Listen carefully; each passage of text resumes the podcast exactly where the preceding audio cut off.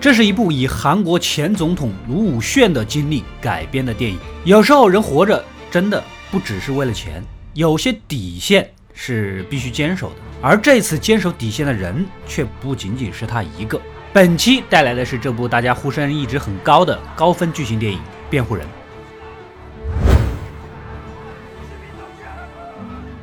故事发生在一九七八年的釜山。我们的男主老宋出身贫寒，一边打工一边赚学费，凭借不懈的努力，终于通过了司法考试，当上了一名律师。啊，成家之后，为了让老婆孩子不遭自己的苦，一门心思就想着怎么赚钱。当时韩国正值炒房热，瞅准时机，利用自己律师的身份来帮这些人搞房地产登记，这不大有赚头吗？随即向律师界德高望重的老前辈老金借了一笔启动资金啊，开了个律师事务所，四处递名片、发传单。很多客户不懂这些流程，为了省事儿，干脆就试试啊。很快，小小的律师事务所就打出了名声，赚得盆满钵满。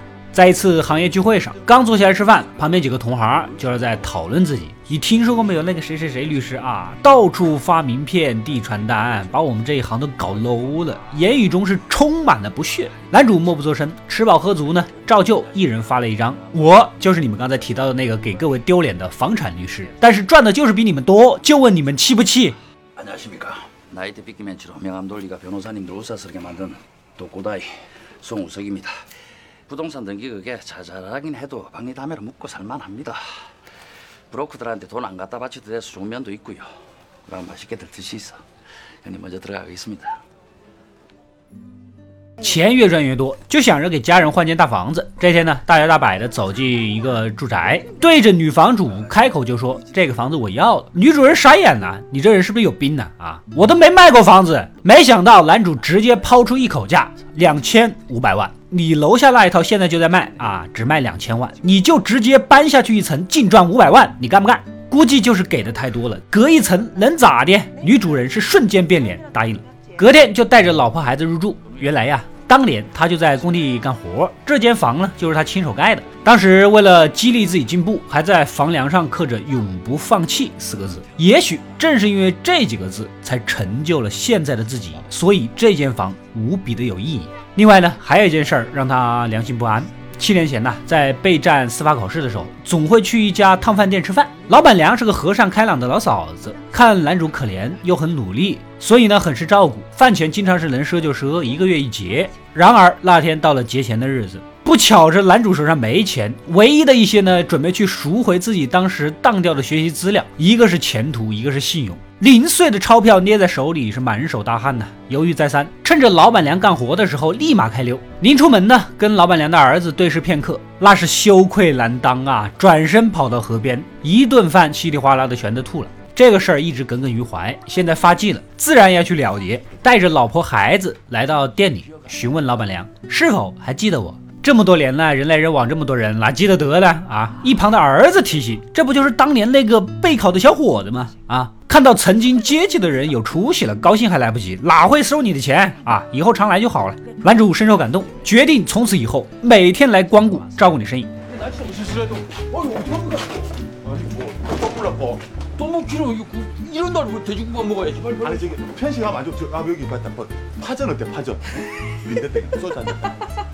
너무 길어. 이거 이런 날뭐 돼지국밥 먹어야지. 빨리, 빨리. 아니 저기 편식하면 안 좋죠. 아 여기 봤다. 뭐, 파전 어때? 파전. 민대땡 소주 한 잔. 저 막걸리 먹고도 일 안 하려고. 네. 아 돼지 그리네. 眼看着男主这边赚钱是越赚越多，当初那些瞧不起他的同行啊，无不眼红，纷纷抛下身段啊，也模仿起来。一时间是僧多粥少，很快这行就没什么赚头了。男主再次转型，摇身一变成了税务律师，以高胜诉率处理了不少案件，依然过得是顺风顺水。 时间来到一九八一年，韩国政局陷入动荡，全国上下都笼罩在军政府恐怖的统治当中。不过社会的变革不影响他啊。他还是一门心思的扑在赚钱上，对政治漠不关心。这天带着一大帮子同学来小店里聚会，几杯酒下肚，不免有些自鸣得意，开始吹起牛逼起来。其他同学是纷纷迎合，只有一个当记者的同学是默不作声，看着电视里的新闻，正报道着一批搞示威游行的学生百姓入狱的消息，忍不住痛斥当权者滥用法律，导致民不聊生。男主喝的飘了，其实他也就一知半解。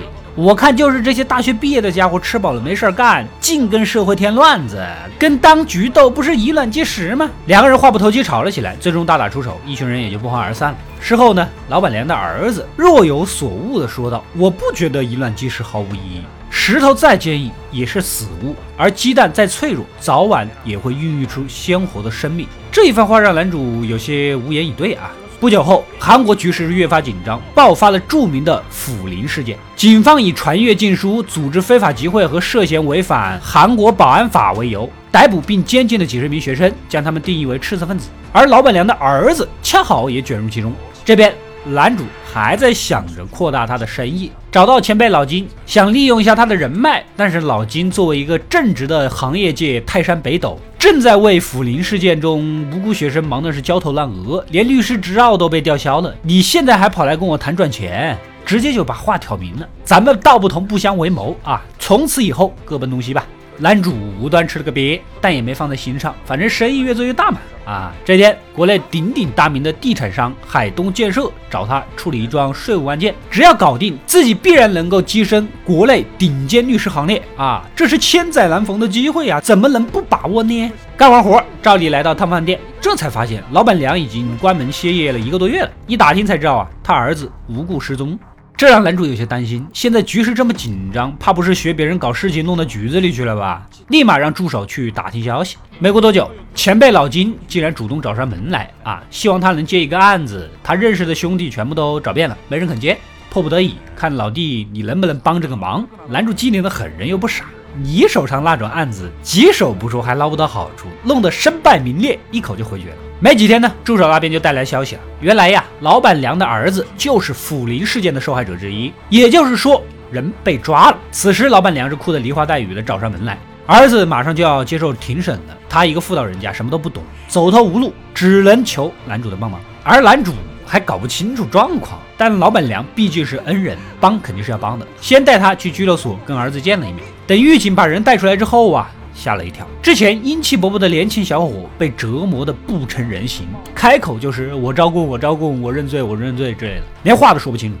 진우야내밥도잘먹고있습니다형사님들한테도내잘못한거다얘기했습니다난내진짜로잘못했습니다내앞으로잘못안하겠습니다앞으로잘하겠습니다진짜잘하겠습恢复过意识，这才认出母亲啊， 投入怀中是崩溃大哭，身上全是触目惊心的淤青。老板娘呢也情绪激动，直接就晕了过去。这一幕让一旁的男主深受震撼。他找到了老金，明白了之前找他的就是为了这个案子，立马借阅相关资料，了解了整个事情的来龙去脉，发现呢，这根本就是安德莫须有罪名呐！啊，说到这儿，咱们来了解一下时代背景。一九八零年，韩国光州民主化运动爆发，当时掌权的全斗焕下令暴力镇压，导致大量平民和学生伤亡，社会矛盾急剧上升。而到了故事发生的一九八一年，社会仍处于一个空前敏感的时期。为了防止类似事情的发生呢，当局实行恐怖统治，只要你一有风吹草动，管你做了什么，肯定有合适的罪名把你关进去。回到故事，男主思前想后，一饭之恩不容不报。加上人家孤儿寡母，无论如何也不可以袖手旁观。而且从法律的角度来说，学生也是无罪的。决定赌上自己的名誉和前途，为老板娘的儿子做辩护人。到了开庭的当天，他发现呢，检察官、法官早已暗中勾结。这场庭审就打算走个过场，直接就定罪，甚至连辩护团的其他律师都是被打好了招呼。也就是说啊，人家全部都结成了一团，整个法院只有男主一个人坚持要做无罪辩护，形势远比想象的更严峻呢。但是他已经下定决心，永不放弃。开庭之后，双方展开了激烈的辩论啊！检方指控被告非法集会、阅读禁书、从事间谍活动，危害国家安全。男主这反驳啊，你这所谓的禁书，这是市面上平常就买得到的啊，流通的书籍啊，甚至有些还是首尔大学的推荐读物。你跟我说这是禁书，那你不就是说咱们国家最好的大学是非法团体吗？瞬间，对方是哑口无言。接下来的一审、二审陷入了焦灼状态。检察官实在是忍不住了，大家合伙敷衍一下就完事儿了。你这个刺头搅得一团乱啊！后来得知他还接着海东建设的案子，马上决定针对该公司展开税务调查。这边的男主再次带着老板娘看望孩子，年轻人被折磨的是精神恍惚，认命的想要放弃，就算再审下去，也只是以卵击石。男主沉默了片刻，石头再硬也是死物，而鸡蛋再脆弱，早晚也会孕育出鲜活的生命。这正是年轻人曾经说过的话。此时他深受触动，决定坚持啊！凭借着记忆，说出了警方逼供地点的线索。跟着线索，果然找到了位置以及现场的刑具。到了三审的当天，男主是当庭指控检方的口供是通过暴力胁迫手段所得，不能作为证据，而且要求刑讯逼供的警官必须出庭作证。法庭之上是一片哗然，堂堂大韩民国的警察竟然对一群学生痛下毒手，家长们更是群情激愤。庭审是被迫中断，法官无可奈何地问道：“你非要这么杠吗？搞得我们都下不了台。”而男主义正言辞地回应：“这从头到尾都不是一次公平的审判。”这边海东建设的负责人呢，也找到男主了，劝其罢手，若不然咱们只能终止合作了。到了四审，被告家属禁止入庭，法庭上下从法官到检方到辩护团律师乃至旁听，全部都是当局的人。男主陷入了孤军奋战的地步，但他仍以一股虽千万人吾往矣的魄力，昂首阔步地走入法庭。刑讯逼供的警官再次指出被告危害国家安全，男主是义愤填膺呐，发出了振聋发聩的质问：“대한민국헌법제일조이항대한민국주권은국민에있고모든권력은국민으로부터나온 다. 국가는국민입니 다. 그런데증인이야말로 대한민국헌법제일조이항대한민국주권은국민에있고모든권력은국민으로부터나온다국가는국민입니다그런데증인이야말로그국가를아무법적근거도없이국가보안문제라고탄압하고질판받았어증인이말한국가는이나라정권을강제로참탈한일부군인들그사람들아니야对方无言以对，但是坚决否认刑讯逼供啊！污蔑对方的伤痕都是自虐产生的。男主是怒目横眉啊！黄天亚是大谬，由于情绪过于激动，被轰出了法庭，待后天终审判决。 眼看案件毫无胜算，所有学生都要被定罪了，他是无计可施。就在这个时候，对方还在庭外耍小手段，以偷税漏税的名义搜查男主的律师事务所，而家里的老婆孩子也受到了威胁。继续坚持下去，不仅自己的事业前途毁于一旦，甚至家庭安全也无法得到保障。没想到这一切黑暗迎来了转机。当初拷问被告，除了警察以外，还有一个负责紧急治疗的军医，这是一个虔诚的教徒。从新闻里面看到了报道，不堪良心的谴责，决定出庭作证，决定反击，就在此一搏。男主曾经那些朋友，老金啊，记者同学啊，纷纷动用自己的人脉，广邀各国记者和社会各界人士，以防对方耍赖。到了终审当天。所有人是济济一堂，男主慷慨起身，申请军医出庭作证。检察官是顿觉不妙，想要阻止，但是法官看着场上这么多记者，这要是拒绝，自己不是被骂死吗？脸色难看也得同意啊！军医步入道堂，当场指认警方对被告殴打、水刑、电刑等暴力逼供的行为。一席话说完，法官脸色铁青，检察官是面无人色，男主是昂首挺胸，主张法庭作出无罪判决。眼看平冤昭雪，现场立刻响起了热烈的掌声。 명백한상황이증인이 있고 증언이 있습니다 이 사건은 고문으로 조작된 인권유린 사건이지 국가보안법 사건이 아닙니다 이에 본 변호인은 피고 박진우 군의 무죄와 이번 재판의 모든 피고인들의 무죄를 주장하는 바입니다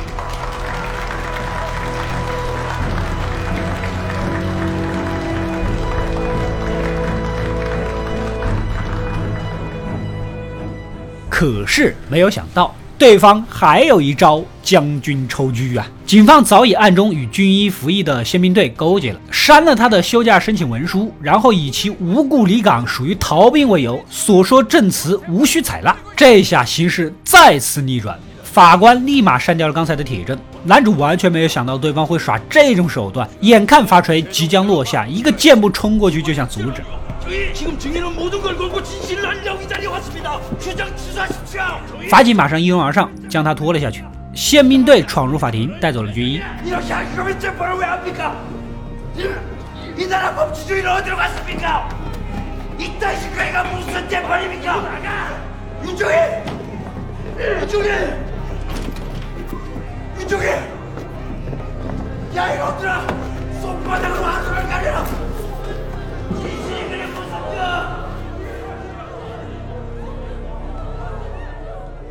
事后，男主呆若木鸡的坐在老板娘的店里，本以为一败涂地，没想到老金他们带来了消息。由于上次掀起了巨大的社会舆论，经过多方协商，检察官以男主一方不再上诉为条件，承诺两年之后假释被告。如此看来，所有的努力并非全无结果，以卵击石更非是毫无意义的事。一九八七年，韩国爆发了著名的六月运动，在此运动中呢，学生领袖朴忠哲被警察拷打致死。在追悼会上，男主身先士卒，反对黑暗腐朽的军政府统治。很快。他就被以危害国家安全为罪名逮捕啊！检方问他：“你自己就是律师，为何知法犯法？”男主笑了笑：“正是因为我是律师，所以当民众无法行使法律权利的时候，我更要走在他们的前面。”到了庭审男主的当天，坐在辩护席上的却是老金等熟悉的面孔。正当法官要请辩方律师陈述观点，老金起身递过一张纸条啊，然后说道。由于申请辩护的律师数量是多了一点，不知道是不是全部都到场了。劳烦您点名确认一下。你给他法官接过来一看，有些震惊，只好开始点名。所有被点到的名字，无论站在辩护席还是旁听席，一一站了起来，无不神色坚毅，立于男主身后。이규 택， 예， 박상 순， 예， 郭靖。예. 홍성호. 예. 문윤석. 예. 조성태. 예. 全釜山一百四十二名律师，有九十九名今天挺身而出，自愿为男主做辩护，其中还包括当初那些瞧不起他的同行。 박성환. 네. 박용식. 예. 이남일. 예. 윤여신. 예. 전국조.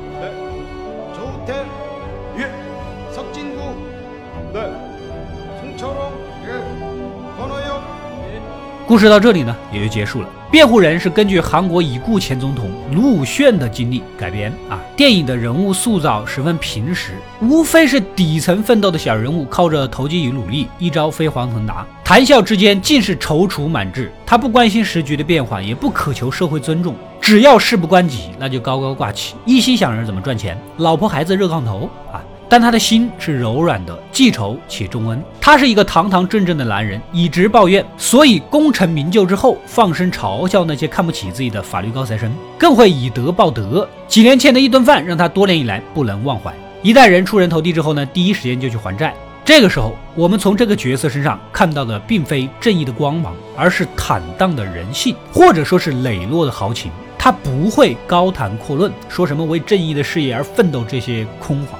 所以，当老金找他接手案子的时候，他以自己爱财为由拒绝啊，并非不能接，只是怕惹了一身骚。什么碰得，什么碰不得，他是想得非常透彻和明白。然而，突然来了个急转直下，自己的恩人被卷入了腐林事件，多多少少有些身不由己。随着事件的不断深入，真相一步步揭开，才发现这竟然是个冤案，不由得怒气勃发。